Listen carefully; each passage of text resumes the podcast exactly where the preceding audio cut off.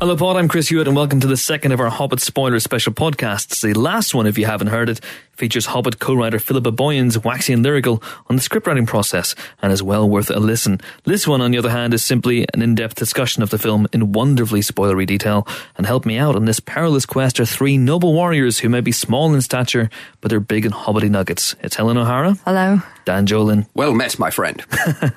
and Nick de Semlyen. Hello. Hello, indeed. Uh, let's get cracking. I'm going to be organised and try and break us into sections and questions that you guys have been sending us via Twitter, Facebook, and our podcast at empireonline.com account. Uh, so this one is on Twitter. It's from at H2DB. Uh, when Gandalf sees Bilbo put the ring in his pocket, is this implying he always knew he had the ring?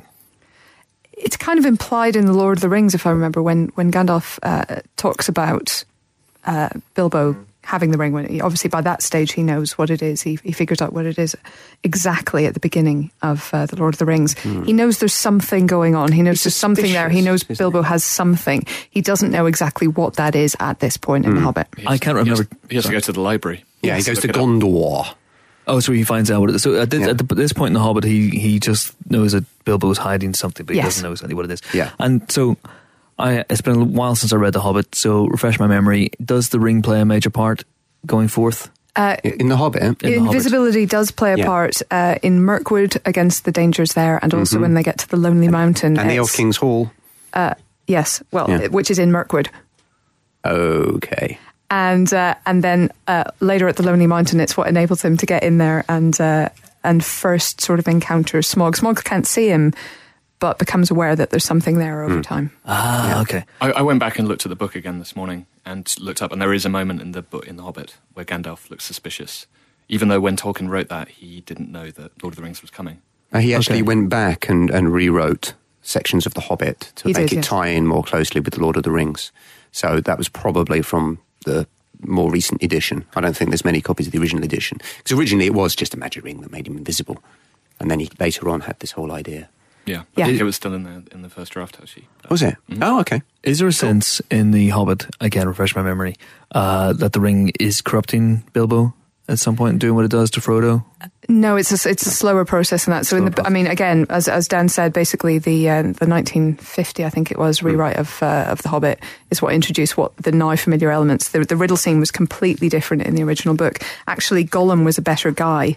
Um, Bilbo picks up the ring, hides it in his pocket, and they are riddling for the ring. Gollum Gollum says he'll promises he'll give Bilbo the ring if he wins if he wins the riddle contest, and and then Gollum is mortified that he doesn't have the ring to give him and feels like he's you know let Bilbo down. Bilbo doesn't bother to enlighten him and gets him to show him the way out as well. So actually, Bilbo's very sneaky in the in the very original draft of The Hobbit, and Gollum's actually an okay guy, ish. What a dick. I know, right? So that's why he changed it.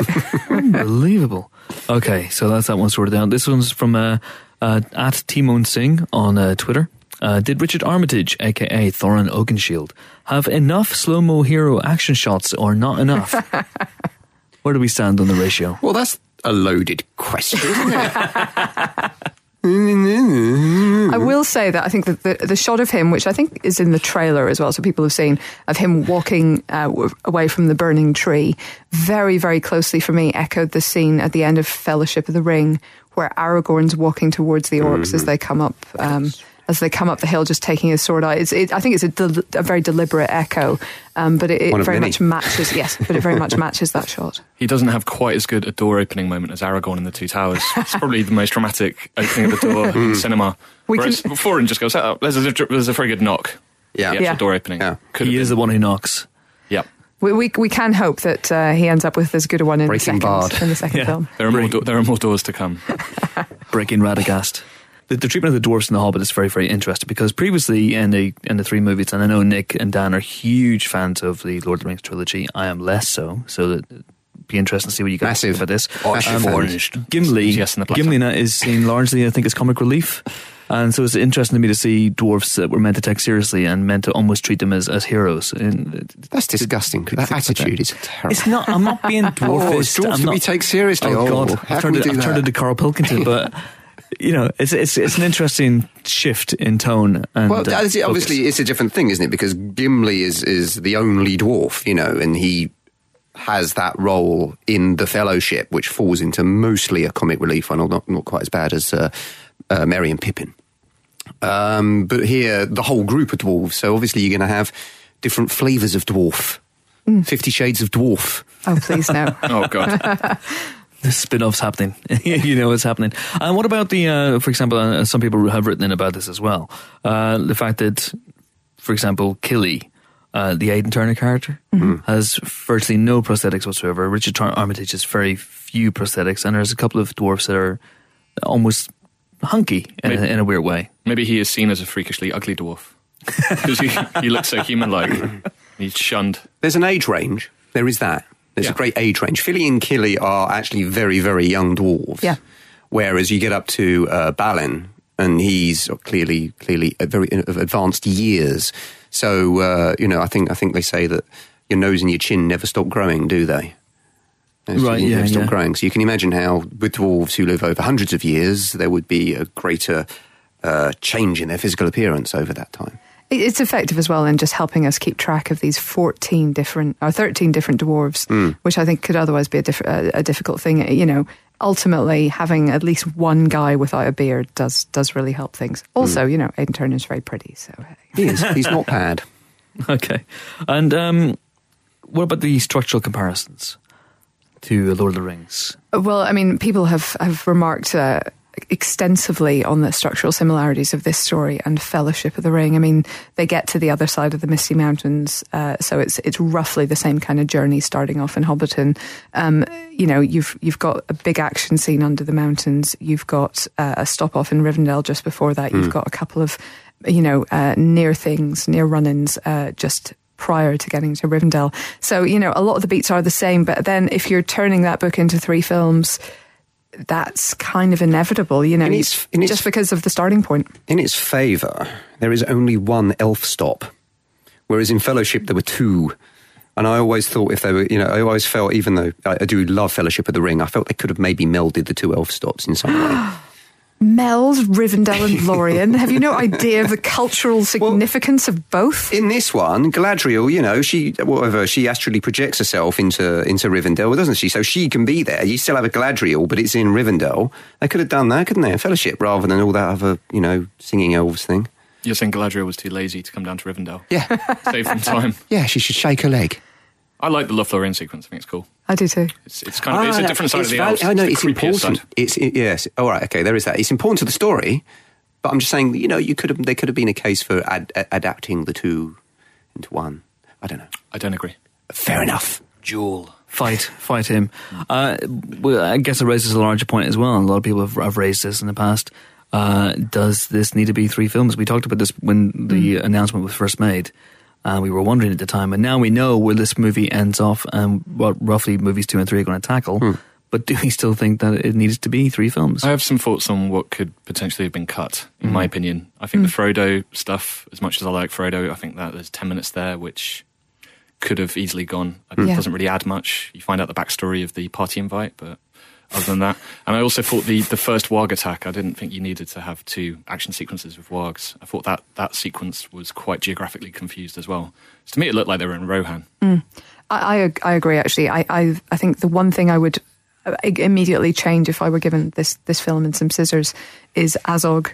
Um, I feel like you have, you know, it's, it's kind of in the book uh, to, to whatever extent you have. Uh, obviously, Thorin has issues with Smaug, the dragon. Uh, he has issues with the elves, and that, that again is is hinted at, maybe not fully developed in the book, but it's very much there. So I'm, I'm I was okay with with the sort of the setup of a grudge against Thranduil. I was okay with the setup of a grudge against the dragon, um, but introducing this random orc who's got a personal issue with Thorin, you begin to wonder if it's Thorin himself. Is he the guy? to an extent, I get that, but uh, they're not going to change the book enough so that obviously Thorin kills Smaug, and and Sure. he's not going to bump off any elves. So I can see why they gave him a nemesis because he's going to have a moment of triumph over Azog at some point in the second or third movie, surely. Uh, they're actually going to introduce another orc called Bolg, B O L G, who is the son of Azog. And um, when I interviewed Richard Taylor, he mentioned that he's he's got a pretty extreme look. He's got a Mordor uh, sort of surgery happening with his bits of his face bolted together and stuff. So there's going to be a father and son team coming up against them. I, I just I, I felt like that was just uh, a grudge too far. It's like there there are orcs, okay. They're they're bad guys. They're all bad guys. They're by nature they're twisted and evil. They have been twisted, and therefore they're gonna chase you anyway. You don't need a personal grudge, and that was one of my major issues. I thought that could have been cut. I, I, do feel like I have some sympathy with the idea of making The Hobbit as two movies, I have to say. I, I, think, given that it is a linear story, given that so many people love so many different elements of it, it would be a very, very difficult thing to do in one movie and keep what people love about the book. Um, whether it needs to be three movies, I think, is, is slightly another issue. And also whether they need to be, if they're all this length, I think it might feel a little bit slow. I'm, I, actually, I've got to say, I'm getting quite exasperated by people who are going, oh, look, it's only that big, the book. How can they make three films out of that? It's a smaller book than Lord of the Rings because mm-hmm. of the way it's written.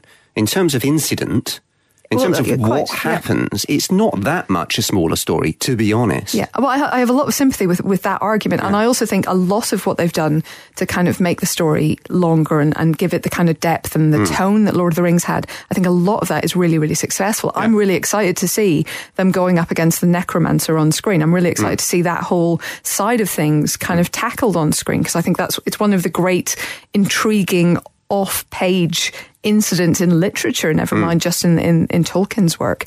And therefore, I think it's, you know, that kind of stuff is really exciting to me. I like that they've developed the whole, the role of the elves. I like yeah. that that's all happening. I just felt that some issues, and particularly Azog, I felt was introduced for purely cinematic uh, structuring issues and not because, you know, uh, narratively he needed to be there. And that was my issue. Yeah, I, I wouldn't have had such a bigger problem with that character if he'd been a bit more interestingly written. There is a scene where he dispenses one of his minions that, that you've seen a hundred times before in films, and they didn't really do anything interesting or special with it. Hmm. I just thought that was a pointless scene, very I generic. I, I, did think they found a nice uh, a nice structure for the film in terms and character terms for Bilbo, um, yeah. sort of pointing out this idea which which actually I never really got from the book. It was never really sold in the book by Tolkien. But I love this idea that the dwarves are a people who have lost their home. Mm. They're all refugees, and this is what the quest for Erebor is about. Ultimately, about finding their home, about regaining their home. I mean, we get a bit of that with the, with the idea of Moria and the, the, the significance of Moria to the dwarves in in the Lord of the Rings. But um, and this idea that Bilbo has, you know, his Tookish side has got the better of him and he's off on this adventure and he keeps questioning, why, why the hell am I here? Yeah. What am I doing? And this happens, this does happen in the book. He keeps, he keeps, you know, dreaming of being back in his armchair and I was just saying to himself, what am I doing? And uh, Martin Freeman and the script sold that really well in this yeah. film. And I love the fact that the film's structure was around him realizing what it was at the heart of his motives for joining them. And he realizes, and you know, there is that moment where he almost says, you know what, sod this, I'm going home. which which doesn't happen in the book either. Mm. And then he realizes, hang on a minute, I want to go home because I love my home. These guys have got no home to go to, and then it becomes all about his love for his home. Weirdly, becomes his motivation for helping. I thought that was beautiful storytelling. Yeah beautiful adaptation. So that gave them a free pass, and I'll let them off the Azog business. I'm not sure about a free pass, but I did like that as well. I thought Martin Freeman just generally was absolutely terrific yes. as Bilbo. I can't imagine anyone else doing nearly as good a job. Yeah. Although Thorin does have a bit of a psych out moment where he's like, "You, hey, you guy," gives him a big hug. I love ya. Interesting talking about Azog. A couple of people uh, tweeted in, uh, which confused me a little bit. They were asking about the CGI effects in The Hobbit, mm. Jackson's decision to go largely CGI with this, as opposed to practical effects in the Lord of the Rings trilogy. Uh, and Nick you can probably correct me on this one. I thought Azog was played by a guy in prosthetics. He's not. Is he CG? I'm confused. No, he's not prosthetics. He's, he's it's, motion, it's mocap. It's mocap. Same as uh, or performance capture. Yeah, same wow. as Gollum. But to me, that character looked blatantly CG in a way that Gollum didn't. I don't know. Why exactly? It didn't. It didn't work for me. I thought it was. A, I thought it was a guy wearing a suit. So it uh, looked to me like the engineer in Prometheus. Uh-huh. Yeah, uh, that's exactly what I was about to say. That's exactly the comparison I was going to. Which. I think was the same thing. There was a there was a, a British young British drama student mm. who played the engineer, but again, it had a, a, weird sort of CG sheen to the there, character. There was just that little bit of shininess, that little bit of I don't know, something. yeah, a bit waxy. Yeah. I mean, I, I, I, thought it was obviously. Uh, yeah, I thought it was obvious. You know, it was mocapped. I, you know, uh, but I didn't have a problem with it. I, you know, certainly no more than I, I did with Gollum in the first uh, Lord of the Rings trilogy. Yeah. I, in, in, other words, not at all. I, think yeah, I, I, really did. Even though I, could see it. And, and, with the goblins generally, I, thought that I, loved those glimpses in Fellowship when they're surrounded by all the goblins, and they Jackson does all these close shots of these hideous. You know, they're, they're clearly real, Yeah. real hmm. practical things. Yeah. but they look like bug-like and hmm. hideous and hmm. nightmarish. And in this, I thought the goblins looked sort of a bit kind of lumpy and samey and fake Okay. to me. That that was Yeah. a, that was a, a sort of I- peeve that I had with it. I clearly need to uh, go down to my nearest Specsavers because not only did I think 48 frames per second was, was fine, I thought that Azog was a guy in a suit. So I, I'm I'm worried. Are you actually here? Can I actually see? you? Oh my god! I need. I've got problems. No, we're Um, all played by Andy Serkis. Andy Serkis is playing us all right now. Yeah. He's always playing us. Uh, Johan Carlson on Twitter uh, at Rucola asks, uh, related question, I guess. What do you think of the design choices of effects, the, the, the trolls, the Goblin King, etc.? Uh, we've kind of answered that one, haven't we? In a Yeah, way. that's not- Yeah. Let's move The on. trolls look great. I like the one with the, the rheumy eye. Hmm. Yeah, they look good, and the Goblin King looked great as well. It's like repulsive, properly repulsive. the. Goblin I King thought. looked CG to me. I mean, someone said to me before going in, he's a bit like Boss Nass, uh, and he's not. And he's got these massive testicles hanging down from his chin, which was which was weird and, and kind of uh, off-putting. But you know, when he's played by Barry Humphries, I thought I was expecting a sort of Les Patterson kind of character, but he's not that. He's, was expecting he's fine as a character, but I don't think the the effect works entirely. Yeah, Dame Edna would have been really fun. um, uh, someone else has written in. Hang on two seconds. Uh, David Heslop talking about the uh, 48 frames per second, the HFR controversy. I don't know if it is a controversy, whether people are just getting their, their knickers in a twist for nothing. Uh, he says he thought that the HFR made the transition between CG and live action seamless, and the Goblin Town was the greatest CG location I've ever seen. Agree? Disagree? Well, I mean, that's. I mean, uh, it's, good to actually have a positive question, as opposed to trying to lead us into making criticisms.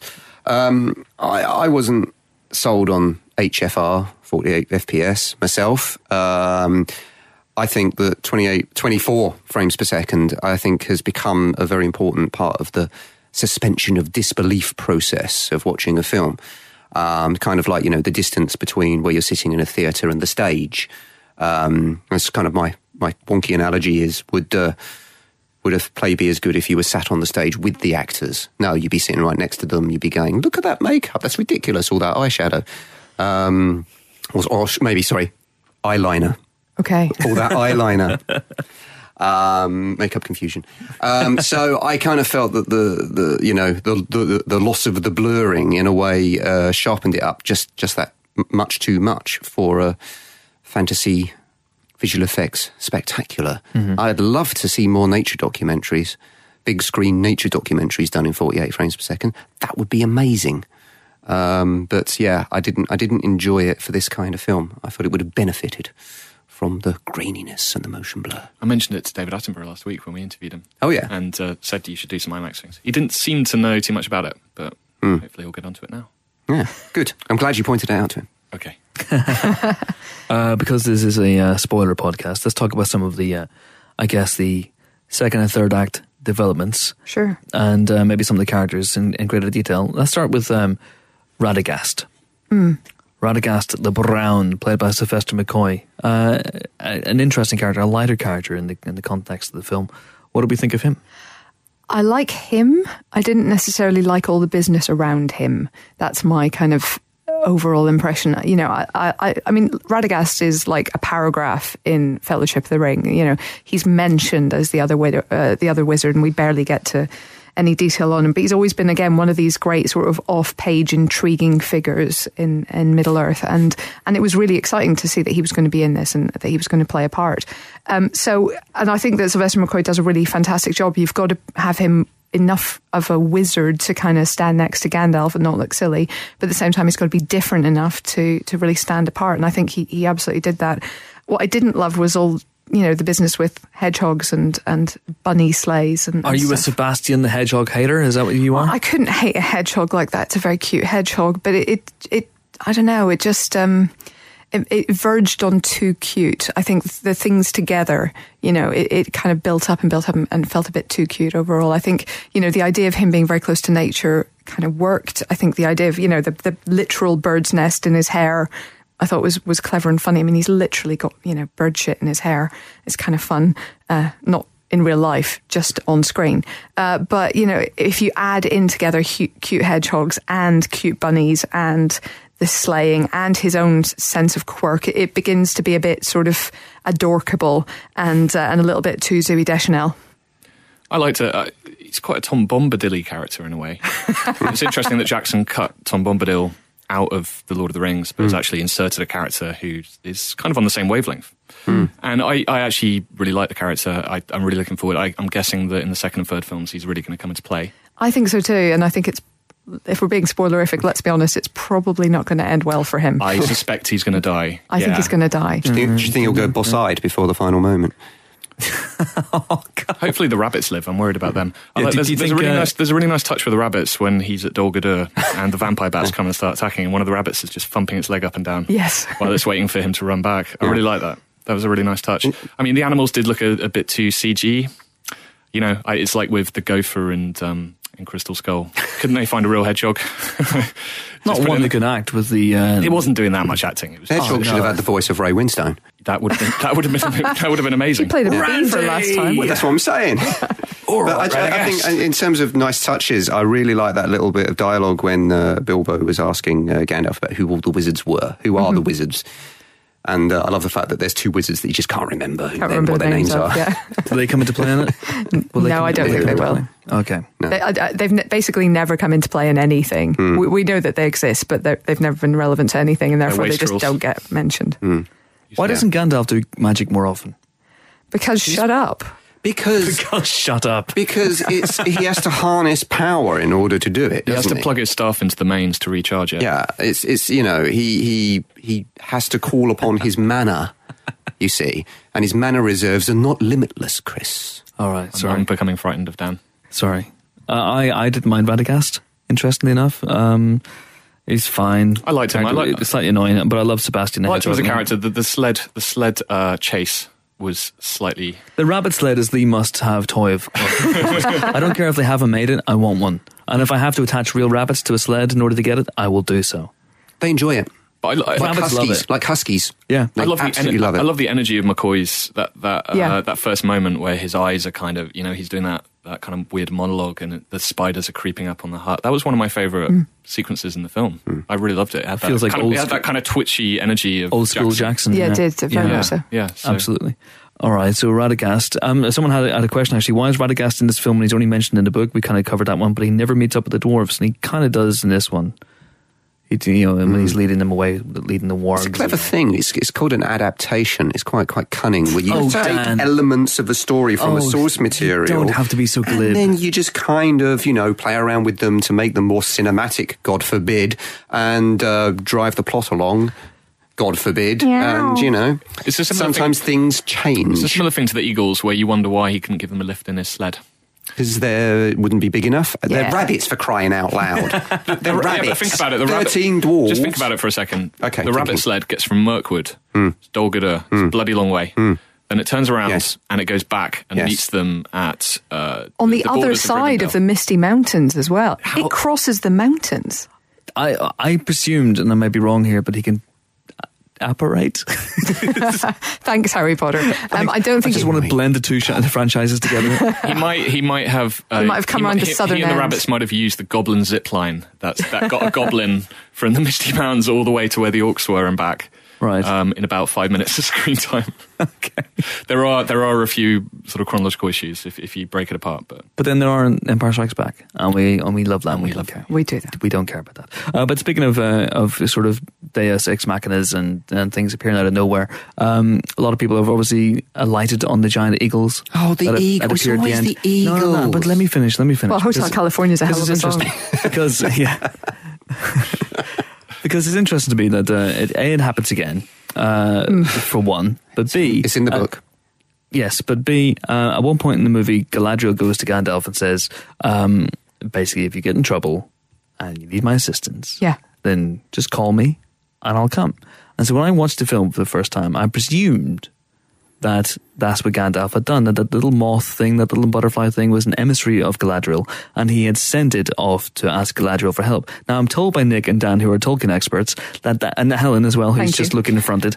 Helen's also a Tolkien expert. Um, what the hell am I doing here? Uh, frankly, I don't know. Uh, yeah, but, um, go and get out. Yeah, we'll who's, who's going to read this on my iPad then? Um, that that is not the case, that they didn't ask Galadriel for help, which makes me wonder exactly how bad did things have to get for Gandalf in order to ask, swallow his She, pride. Typical she man. Was, she was speaking in the context of this necromancer dude and Dol Guldur. She doesn't care about Smaug and the Hoard of Erebor. But they, they were on a tree about to fall off a big Yes. drop, and the tree was on fire, for Yeah. God's sake. She, So- well, he didn't need to help get Galadriel's help because he knew he was getting the Eagle's help. Yeah, he had a, he had a moth in his pocket, so why, why would you want to talk to a, an elf queen?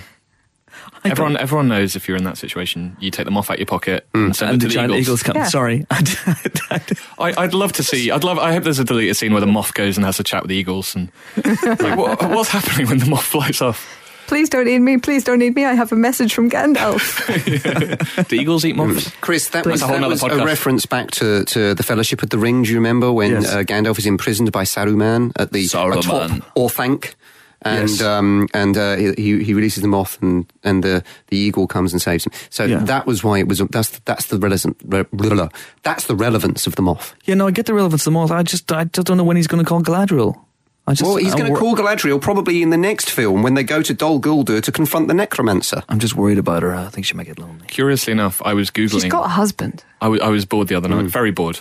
So I was googling the moths and the eagles and reading, you know, going back to because people have some pretty insane theories about the moth. Really? Yeah, and apparently, if you freeze frame a shot in Fellowship of the Ring, you can see a moth, the moth flying around in the Mines of Moria, which I don't believe for a second, but th there's a whole school of thought convinced that that's true. This is room 237 style. Yeah, this is Well, like there, moth to I mean, there is a god in the Middle Earth universe. Basically, the, the god basically sent the wizards, who are essentially angels from the west, to to sort things out in Middle Earth for him, and uh, and you know bestowed all the stuff on the elves early on, and they were kind of pre-Lapsarian uh, society. So you know maybe the moth is God. If we're going to get into I always, crazy I, theories. see, I, always like the fact that the Lord of the Rings had no pantheon. Do you know what I mean? I like the fact that there wasn't any divine Hmm. But then if you read the Silmarillion, Istari. then- Well, you see, yeah, that's that's that's talking too far. We- We've lost Chris. I think we may need to dial it back a little bit. He thinks we're talking about Marillion now. Yeah, sorry. the Eagles, Marillion, what?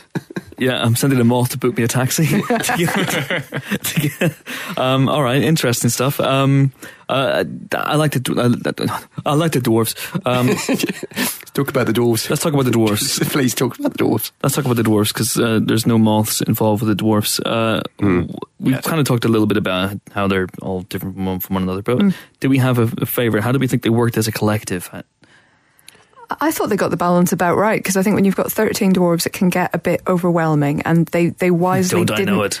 They they wisely didn't try to give everybody a big character moment this time around. They're all kind of there. They all kind of get something to do, but it's not like everyone gets the spotlight on him for for two or three minutes at a time. There's just you know there's a, there's a sense that, that these guys are you know characters, are people. Um, so I thought that was about right. I'm guessing that over, given that they have got three films, I think we're going to see more of them, especially I think in Mirkwood, the early stages of the journey through Mirkwood. You know, that's where I think you've got a bit of time to kind of focus on the dwarves themselves without any other business going on hmm. for, for, for a few there'll days be, of that there'll be journey. more Bombur then, won't they? Because Bombur didn't really have any moments. He didn't have a line. He's He he's really one of the didn't. Yeah, the, which is- the, the, the you know the, He's the big bigger roles. Yeah. He Yeah. broke a table. He broke a table. But in the book, I mean, he's forever complaining about everything. Basically, he's forever falling behind. He's hmm. forever they're forever having to wait for him to catch up, etc. And I think you know that's probably going to become more of an issue as as they kind of get to the other side of the uh, Misty Mountains. He hasn't actually said a word yet, so it'd be interesting. Maybe he's a silent character. Who knows? Could be Well, interesting. we know he that has- with he's Bifur, sung. Bifur He has is sung. Hmm? Oh, He was he involved? Sung. He was involved. He wasn't They're just doing. singing. He All of wasn't, them are he singing. wasn't just doing the beat. He's beatboxing. That's his unique talent. Um, what do we think of the songs? And will he be singing again in two and three? I love that dwarf song. The That's What Bilbo Baggins Hates song. No, that one? No, no. Yeah. There's a, there will be uh, Elvish singing in part two because Oh, um, that's so the- nice. as they as they're walking through uh, Mirkwood. we're going to really lose you here, Chris. Uh, as they walk, through, spoilers. As they walk through Mirkwood, the elves uh, are trying to lure them off the path. It's not a spoiler that anyone So has they could, the it could develop somewhere. into some kind of rap battle at that point. That'd be Sounds amazing. clear. I would really like to see that. Bret McKenzie could possibly be involved in that. Awesome. Bret McKenzie, who uh, was in uh, The Hobbit as a different hot elf, uh, right? He wasn't the No, same it's hot the elf. same, Same guy. hot Same elf. hot elf? guy, Yeah. Okay. P-whip. Sorry, you gave two different names there. Formerly Figwit, Oh, that was it. now Lindir. I He's- call him P Whip. You know why he was called Figwit, right? Of course I do. But but refresh my memory. Right, hang on. Let me let me actually try and remember this. it's it's okay, okay. So Figwit stands for Frodo is great. Who is that? Which some deranged fan uh, came up with that acronym 'Cause he didn't have after, a name. after noticing him in the because he's he's just kind of standing there as a kind of extra. and did they notice him because he was Bret McKenzie from Flight of the Conchords, or did they notice him because he was Hot Elf? That predated uh, Flight of the Conchords. That was 2001. So Holy- Flight of the Conchords may just have been on the radio at that point. Holy cow! We won't be seeing the fat elf, though, will we? Which fat elf? The fat elf, because he the one that dies in the two towers. Oh, I really like him. Yeah. Yes, hang Haldir. on. He- Yeah, Haldir, that was it. Yeah, I really like him. he him. won't be in this. Might be. Could be. Could I be. don't know. I like I like All right. Elf. Ooh. Yeah, Why not? Okay. My favourite dwarf is Thorin Oakenshield. No one else. My favourite dwarf is Bofur because he's played by Jimmy Nesbitt, and it was delightful to hear a local accent um, suddenly in the middle of Middle Earth. Yes, Because he's literally from the next town over from the one I'm from. I did wonder about where bizarre. the, the dwarfs are. What? Hang on, Bofur is from the next town over to you. Bofur is from do Coleraine. Coleraine. You know, it's in the Iron Hills. Good old Jimmy Nesbitt. Um, yes, no, absolutely. I, I, I was always a little bit baffled by where the dwarfs are from and the sort of how wide an area they're from for the accents to be so different. So some are Scottish, Yeah. some are uh, Northern Irish, yeah. uh, and and Richard Armitage, Thorin Oakenshield's from Yorkshire Yep. occasionally, and uh, so Well, I mean, you know, if you think about it, you know, the UK is not a terribly large area and we have all these inc- incredibly different accents. So really it makes sense. Just don't overthink sense. it, Chris. I'm not trying to overthink. It. They're doing exactly the same as they- they did with the Rings trilogy, where the orcs were Cockneys and the elves were kind of posh British people, and the the men were Northern, essentially. Right.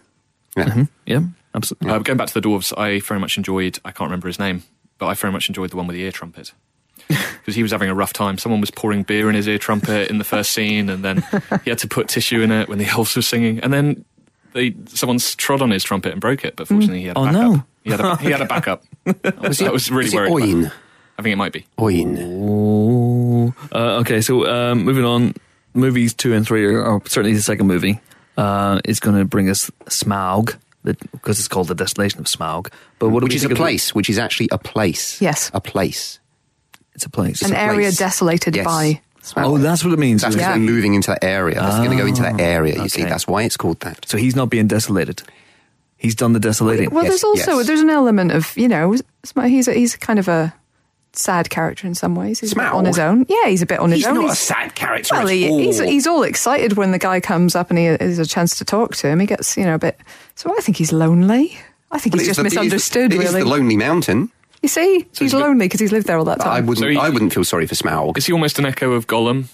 No, In that he's that you know Gollum is sitting in a in a cave guarding this thing which which he loves but he can't use, right? And Smaug has the same stuff. He's got all this money. Oh my goodness. yeah, but he's it's, onto I- I- something. I- actually, that's a good thought. But I would say that it's not quite the same because uh, Smaug is written in such a way as that's just what dragons do. Do you know what I mean? Obviously, I don't know how they're adapting it, but there is that sense that this this is the you know this is why you hate dragons because they like to hoard treasure, but obviously they can't do anything with it, but, they hoard it. We'll see what he does, what they do with him, because he could be played as a tr- kind of tragic character. Could be. Hmm. That would be interesting. I'm not sure how I'd feel about that. It's interesting, actually. Uh, I talked to a couple of Tolkien experts to write about the the writing of The Hobbit recently, and one of them, uh, Tom Shippey, who has written a very good book on it, look it up. Um, he he said they they describe Smaug as wearing uh, a waistcoat made of jewels. Um, that he's sort of you know got on his Hmm. Yeah, body, and he says into him over time, yeah. haven't they? Well, this Yeah. is it. I mean, he, he was saying, uh, did someone literally make a waistcoat, and if so, who? And and they've never kind of examined that kind of question. But I, I thought it, it would just press just into him over time. pressed into his scales. But they, they literally, you know, they, they're clearly there Yeah. pretty solidly. Wonder if he has a moth problem with his wardrobe. I guess we'll see in parts two and three. I don't think I don't think we'll see much of him in the next film. I think we'll see a bit. Really? I don't know. Because I I, think I, they're gonna take a while I- to get this through is a wild Mirkwood. guess. I feel like they're going to finish the movie with that battle. Wow. It might, I might be wrong, Yeah. but if it's a three-hour movie, that's not completely insane. That that could be the climax because you've got so much stuff still to go Yeah. with the third one. I feel like if you put the the battle with Smaug and the battle of five armies, aren't you just going to put all the action into one film? I mean, this is what I love about The Hobbit. is so much happens. I mean, I suppose this is a spoiler podcast, so we can say this, can't we? Mm-hmm. So much happens after Smaug dies. Mm.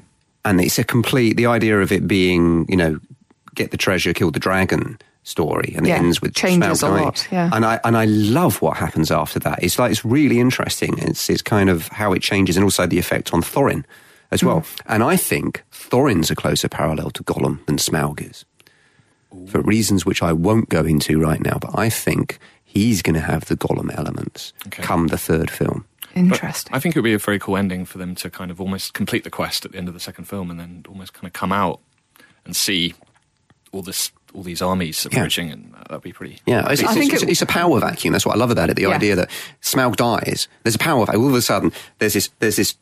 Basically, it's a country's economy sitting there unclaimed.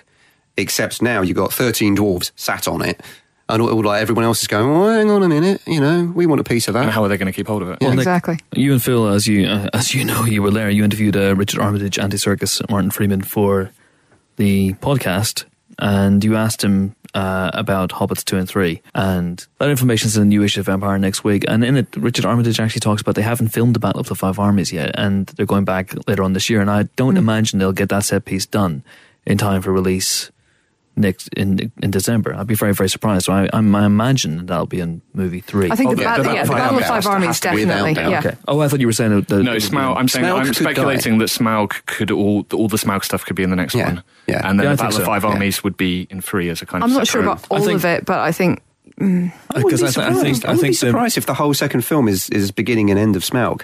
I wouldn't be surprised either, and and they're clearly setting up the necromancer as a as a big well, bad as well. this is an interesting thing because, of course, uh, Benedict Cumberbatch quite early on said something about his character being at the Battle of Five Legions. Not A, he'd obviously got the name wrong, but B, Said that to me. Uh, Sherlock, right? yeah. But uh, but B, uh, you know, that sounds very very much like the necromancer actually plays a role there, which would make a lot of sense actually to tie the whole thing together. And you know, so you don't just have Gandalf going off completely separately, dealing with the necromancer and coming back and facing this new battle. You actually tie those two big conflicts together, which would seem, you know, if th- uh, cinematically, thematically, would seem to work. Yeah, I think I think a lot of the the complaints from people that this film didn't feel like a satisfying thing as a whole, and didn't have the huge set piece and scale mm. that the, the Lord of the Rings film. I think the films two and three are going to blow anything. They're in going Lord of to the Rings knock out your water. socks off. I thought Goblin Town was pretty big. I mean, that was that was a that was a big one.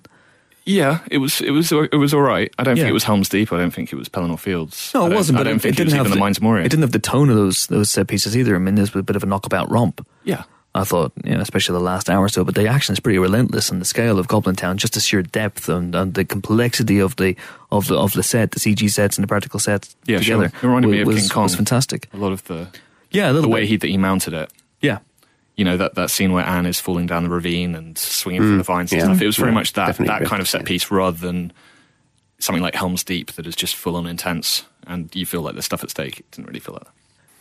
So the, the necromancer was interesting to me, very, very glimpsed, very, very briefly Hmm. in this movie, and we know he's Benedict Cumberbatch. And correct me if I'm wrong here, he turns out to be Sauron. Am I right in thinking? Yes, he's basically kind of reconstituting himself after losing a battle a couple of eons ago. So the Voldemort style. yes, so the the sort of it's taken a bit longer The than Lord it did of the Rings was written Voldemort. first, Chris. I know, Dan. I'm He's just trying to giving- talk to the kids, Dan. Yes, I, Um, did, I didn't know that. So he's sort of he's sort of kind of uh, growing up again, and, and that's why there's all this talk of the shadow descending on the forest because his Hmm. his stronghold of Dol Guldur is at the far end of Mirkwood. It's, um, and. There's that little and- line about and it was once called Greenwood, wasn't it? They say that, and now it's turned and now into it's- this. Mirkwood. You know, and so it's, it's kind of it's kind of Yeah. spreading. So so uh, Lothlorien obviously is is holding strong because you've got Galadriel there, but it's kind of spreading over parts of the rest of the, the wood and beginning to threaten the wood elves kind of domain as well. And Sebastian. And Sebastian is course, is one of the yeah. It's interesting. We um, we got to see uh, the Witch King of Angmar make a cameo. we did. that was a nice cameo. Yeah. So presumably, um, you know, part of the, the kind of the mythos is that the Nazgul are all being raised from the dead. Yes, the ring race are coming back. Yeah. So do you think we'll get to see some more of that stuff happening? It'll be interesting to see if we see them in action again. If we are going to see the necromancer turn up at the Battle of Five Armies, is he going to have the nine with him to lead the orcs into battle? I mean, that's you know, is that possible at this point? It, it might make it might feel a bit too climactic if that's possible. It might feel like you need to hold something back because the Lord of the Rings is meant to be a much bigger, much scarier conflict. So maybe you can't have the nine there, but it's not beyond the realm of possibility. I think there is going to be, uh, there's another uh, element. If you go to the first Hobbit trailer, and there's a scene in which Gandalf is fighting somebody at Dol Guldur, if you Yeah. pause it and look carefully, that somebody he's fighting is kind of dwarfy sized. I think that's Thrain, who's Thorin's father, who um, in the book is driven insane and sort of living in these creepy catacombs. And he has the key to Erebor, which is where Gandalf, when he pulls the key out at Bag End, mm-hmm. that's where he's got it from. Mm. So I wonder whether we'll get to see a flashback of that. Because Right. that's, that is what I thought it was going to. Okay. Yeah, I thought they were going to explain that at that point in, in Bag End, that, that Gandalf was going to kind of tell that story and we were going to see that flashback to him in Dol Guldur, but maybe, maybe that's sort of still to be explained or still to come. Okay. Mm-hmm. Hmm. Mm. Very interesting. Very So, interesting. so we're going to get to see Gandalf, Saruman, Radagast, and Galadriel are all storming Dol Guldur. That's pretty cool. That's pretty cool. I can't imagine Radagast storming anything. It's a very awe-inspiring sight.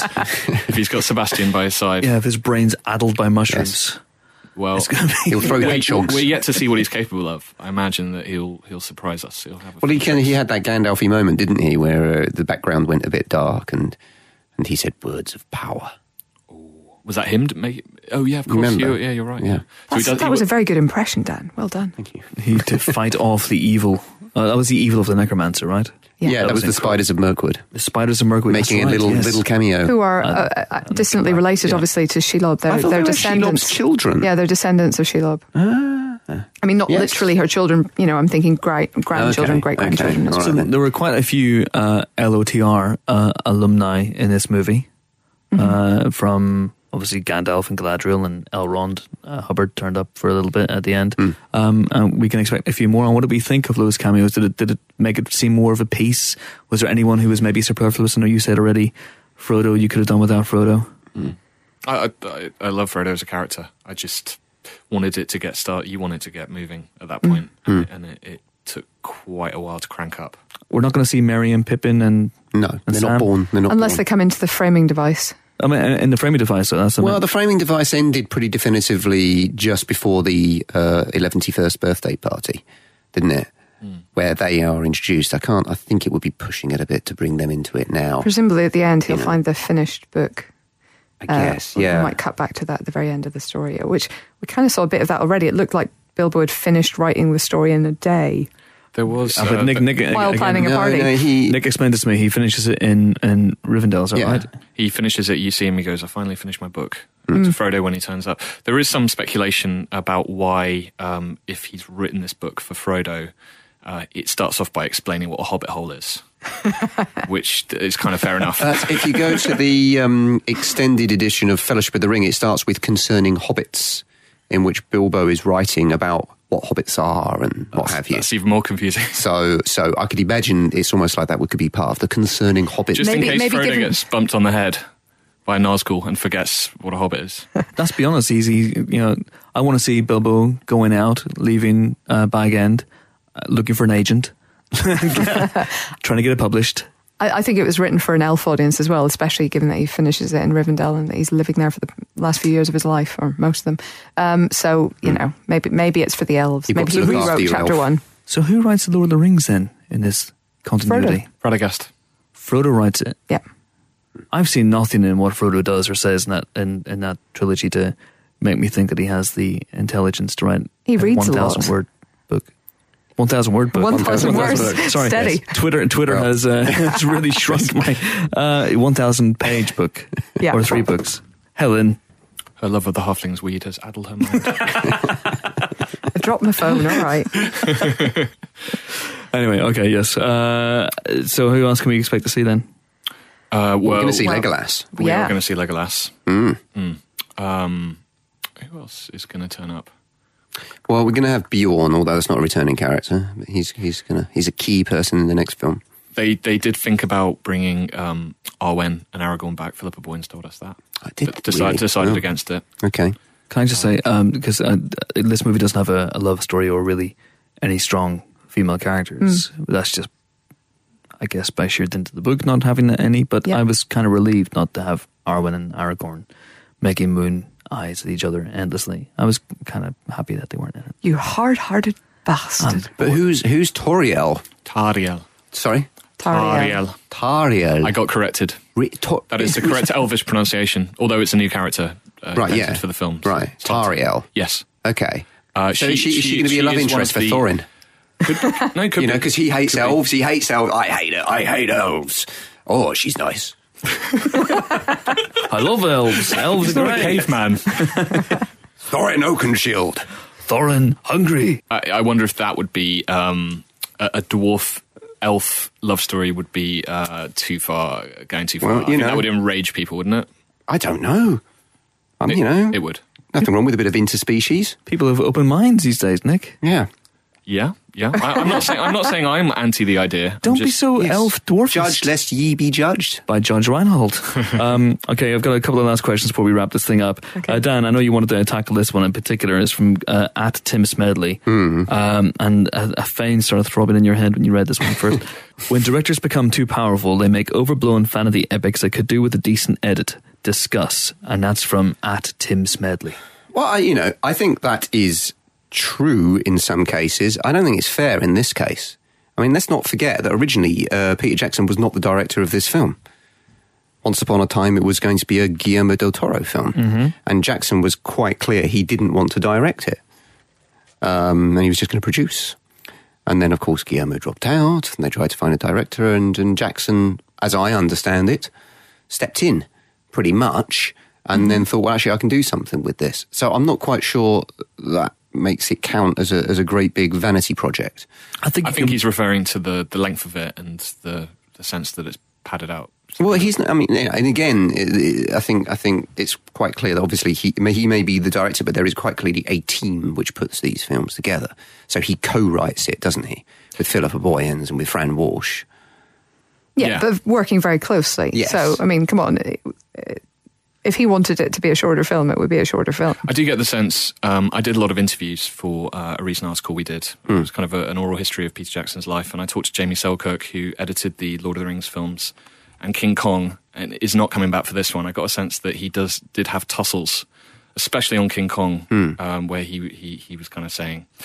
He would go, "Oh, come on, Pete. We can we can lose this scene. We can cut this." And, and I think you know it comes from a good place. That Jackson, I don't think you know it's he's not going. Ah, I'm doing what I want. I think he gets really attached to the characters and the story, and, and he wants to put as much as he can in. For, and there are a lot of fans that appreciate that. Yeah. I, I mean, he said that much himself, really, but certainly about the end of Return of the King.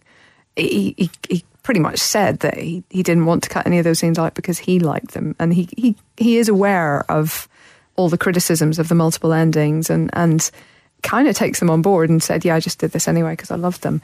And I think, uh, so I think that's right. I don't think it's a vanity thing at all. I think it's just a being in love with the story thing. Yeah, I mean, I do wonder if, like Tarantino, that he could maybe do with someone who can sit in the edit room with him and, and say, you know, we really need to lose this. And someone that he'd listen to. Yeah. There's a sense that Django Unchained is, is I, know- I mean, if I think a film's too long, then I, I, will certainly say so, and I have said that about Django Unchained, And Dan, which I which I did really enjoy. Just for the record, I absolutely love Django Unchained, but I just felt it was too long. I didn't feel The Hobbit: An Unexpected Journey was too long. I didn't sit there thinking, "God, this is going on, isn't it?" No, I, I, I, I barely looked at my watch, and I only Yeah. looked at my watch really to, to sort of mark what time things were happening. Hmm. Whereas with certain films, when Nick and I saw a film recently where embargo, sadly we can't say what it was, but for the last hour, I was looking at my watch every two or three minutes, roughly, sighing loudly and going, I was when will looking at your shit watch ever every two end?" minutes, yeah. yes, yes. um, and we'll discuss that when the embargo's lifted and, and it comes out next, next year. Yay, fun. Um, Um, no, I, I didn't think this was. I didn't think this was too long. I, Hmm. I thought there were bits that could have been tighter, definitely, but I Yeah. wasn't bored at all. Yeah. Really, I mean, King Kong, you can really make a case that that just. I, I think King Kong, this statement applies almost entirely. The overblown fantasy epic that could do with a decent edit, that applies to King Kong. And for me, The Hobbit doesn't apply. There are certain, uh, you could maybe trim down sequences. I don't think you could lose any sequence because every sequence furthered the plot in some way. Every scene developed the story in some way. So it would be very, very tough to, to lose stuff without the whole house of cards collapsing. Even, yes, the washing up song. Mark Kermode made a, a very funny remark on his his radio show. Uh, this is a film that could do with having its appendix removed, which is a very funny line, but I don't agree with it because I, I think that that stuff is going to really pay off in a way that we haven't seen Yeah, yet. I did, I did this you know, I, that stuff uh, you know, I kind of, I said this in my review. I did feel that a lot of the, the cuts to the Dol Guldur and the Necromancer stuff didn't feel relevant to Bilbo's story, which is ultimately what this is. But obviously, this has been made, adapted as a prequel to the Lord of the Rings, and and those strands are being brought in. And I think in the next film and the film after, they will tie together far better. Everything will start coming together more. But because of just the nature of this first film, they just felt a little bit, well, what's it got to do with anything, you know? Can I throw one thing out there as well? We were talking about uh, movies two and three, and it's obviously called The Hobbit, but it's just saying it's going to be on a much wider canvas. And one thing that has always uh, seemed strange to me about The Hobbit was that Bilbo, and this presumes knowledge of the book, so if you haven't read it, do you know read it and then come back. Um, is unconscious for the Battle of the Five Armies. Uh, is that going to change? Do you think they'll change that? Can they really have the lead character of the of the movies unconscious for twenty? It's- it's- I like it. I like it. I don't think he'll be unconscious for the, the full thing. I think we may see him unconscious at, key, at a certain point. Okay. Yeah, but they use they use that trick in, in Game of Thrones season one to great effect. I thought when Tyrion Lannister gets knocked out on the way into battle, True. uh, by and by doing that they uh, got to avoid showing the battle, which which saved them tons of money. Well, that's very very that's handy not with the TV budget, but uh, might not be quite so popular if Yeah. they try it in The Hobbit. It would be hilarious if they did show they had an hour and a half of all the armies building up, and then he falls over, bumps his head, and then it cuts to black, Yeah. and then fades up. It's all finished. Gandalf going, "Well, that was fun." You'll never believe what just happened. Yeah. Oh my oh god. my word. Things we could have told you. Um, there's another question here. There's another leading question from someone I presume didn't like the film. Uh, Is from at Dispatchinator, who uh, says, "Why wasn't it as good as it should have been? um, way too much Del Toro influence in there." So this is I- interesting. How, how much of, of Guillermo is still in this film, and uh, is it a Mount, the mountains, Stone giants. The stone, Stone giants, giants. Were, were, were him. I, I mean, I like that. It's in the book and it's just developed uh, much more thoroughly here, which I thought, thought was great. Um, but uh, I like to think with Pacific Rim, I like to think they're two little elves in the head of the stone giants, doing synchronized punching. that would be delightful. Um, I, I don't think there's such a thing as too much Del Toro personally, um, and I think you, you see his you see his touches maybe around the design of some of the creatures. It's been suggested that the Goblin King is, is a bit of a, a Del Toro special, and, and that Yeah. does kind of feel right. It Sounds feels like, like, the kind of that would been in grotesquerie. Hellboy too. Yeah. yeah, that he would he would come up with. Um, so I think it's mostly a des- design thing rather than uh, principally for me. That's certainly where I Well, he's still credited it. as a screenwriter on, on this, isn't Yeah, he? As yeah. well. Yeah, he is absolutely. Do you think he was responsible for James Nesbitt's hat? Yes, undoubtedly. That's a good hat, actually. You know, it's a good hat. I like the hat. Is it a good hat? Yeah, it's similar to Radagast's actually. Right. If if you if you look, Yeah. there, there is definitely some hat similarity. They go to the same milliners. Perhaps you don't hear that word enough in conversation anymore, do you? Milliners, Oh, milliners. milliner. Okay. I like it. I think we may have answered this Um, question. but I think originally, um, yeah, Del Toro had an. I remember reading a New Yorker profile of, of Guillermo, and he, he had Yeah, showed the reporter piece, his his notebook, which had all these sketches inside, and his original um, vision for the dwarfs is they all had spiky helmets with and sort of weird protuberances coming out of their armor and stuff. So that that's all gone. I mean, Jackson has said that he effectively binned most of what Guillermo del Toro uh, came up with, started again. Yeah, they now feel more like the Time Bandits Yeah. in terms of this kind of mad mix. Although the Time Bandits obviously were constructed based on what they'd pilfered from different periods in time. Yeah. Yeah. Um, but uh, but yeah, they had that kind of feel to them visually. To me, Yeah. The little goblin scribe felt like a Del Toro touch to me. I don't know if that's the case. Salacious Crumb. Yeah, yeah. He felt like something from a Hellboy film. Okay, and I think we've uh, probably answered all the questions now that anyone has to answer about this film. Uh, Sorry, all the questions that anyone has to ask about this film, which means that's it for our second Hobbit spoiler special podcast. For more Hobbity podcast goodness, check out the 41st podcast, week 41, for interviews with Martin Freeman, Andy Serkis, Richard Armitage, and then, of course, there's the Philippa Boyens spoiler special as well. So, until our next spoiler special, which by my calculations, in terms of big, big, big, big, big films, is probably going to be Iron Man 3 in April, although there might be something before then. Who knows? Uh, it's goodbye to Dan. Namarie. What? Namarie. What does that mean? It's Elvish for goodbye. He's showing off. Oh, it sounded good though. Thank you. Mm. Uh, it's goodbye to Helen. Farewell. What's that mean? Uh, it just means goodbye. Oh, that's good. Uh, and goodbye to Nick. I'm sorry, I'm whispering to my moth. I was gonna. He's gonna fly over to you and say bye. All right, good. It's goodbye from me. I'm off to hail a giant eagle. See you next time.